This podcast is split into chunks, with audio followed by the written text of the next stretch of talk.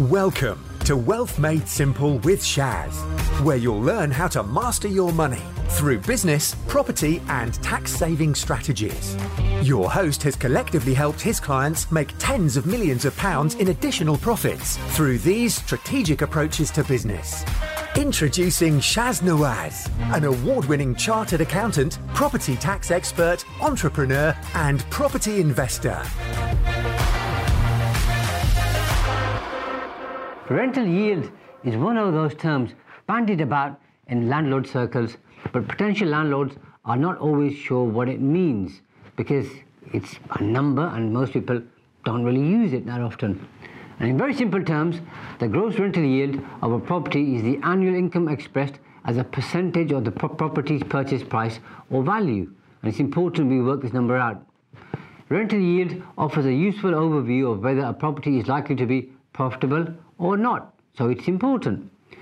If a flat is very expensive and the market is so saturated with rental properties that the average rent is low, then the property might not be a good investment and vice versa. And you want to make sure you obviously have good investments.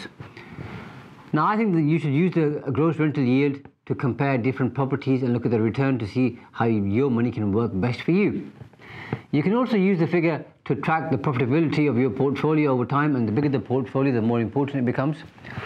After all, property values change and rents go up, but not necessarily on the same trajectory. So it's important we keep on top of our projection and numbers and actual results. Here's how you can work out the gross rental yield. First, work out what the actual value of the property is. Now you'll have this because obviously you would you bought the property, so you know what it cost you. Now that's going to be easy if you just bought the property, but if you own the property for a long while, then you might not remember all the numbers, so you'll have to look up the completion statement, which should give you everything you need, and that would have been given to you by your solicitor. Next, work out what your annual rental income is.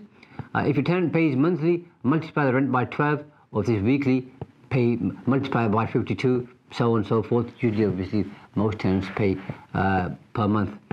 The calculation is as follows: it's annual rental income divided by the property's value. For example, if your property is worth, let's say, 150,000 pounds, and the tenant pays you, a tenant pays you 450 pounds a month times 12 gives you 5,400. Is 5,400 divided by 150,000 gives you 3.6% return. Uh, now that's before your expenses. That's your gross rental yield. What we now need to look at is your net rental yield, uh, and that's the net figure after you've paid out all of your expenses and things like letting agent fees, maintenance costs, accounting fees, insurance, mortgage, etc. Uh, you should obviously take out all the costs to make sure you've got the correct uh, uh rental yield, net rental yield. And if there's voids, obviously that's going to be an even lower figure. Do not deduct any costs covered by the tenant, such as council tax and water rates. Using the, uh, using the example I've just shared with you, let's assume you've got annual cost of £3,000. So the gross rent 5,400 minus 3,000 gives you 2,400. 2,400 into 150,000 gives you 1.6% return. That is not so good. I think it's very low, in fact. Uh, and your cost might be even higher depending on the uh, amount of mortgage you've got.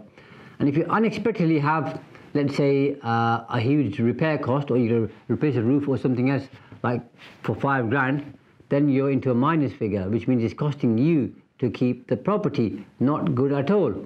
Uh, so you don't want to invest into a vital property without calculating the rental yield. Uh, otherwise, it might end up in tears and costing you money, in which, in which case that's not the business we're in. We're in the business of making property work and having good property for tenants, but at the same time, making sure you have a return because you've got your money invested in there, you've got your time and effort invested in there. It's got to be profitable and it's got to work for you. That's the whole thing about having a business. Whether it's property or not, it doesn't really matter. Now, in general terms, the cheaper the property, obviously, the more likely that you'll have a good return if the rent is decent. Uh, and by cheap, I don't mean a cheap area. What I mean is if you buy it below market value, or you get a good deal, or you buy it cheap and you need refurbishment work doing to it, and you add value to it, uh, and the value is higher than the, the money that you've spent. Uh, so it's important that you work out these numbers and you go into it with your eyes open. This isn't the only number you need to work out, by the way. There are other, there are two or three other numbers which I will share with you in a different video. And of course, you can buy properties in a cheaper uh, area, for example, but you can't obviously charge higher rents because the rent's dictated by the market marketplace. You need to be aware of that.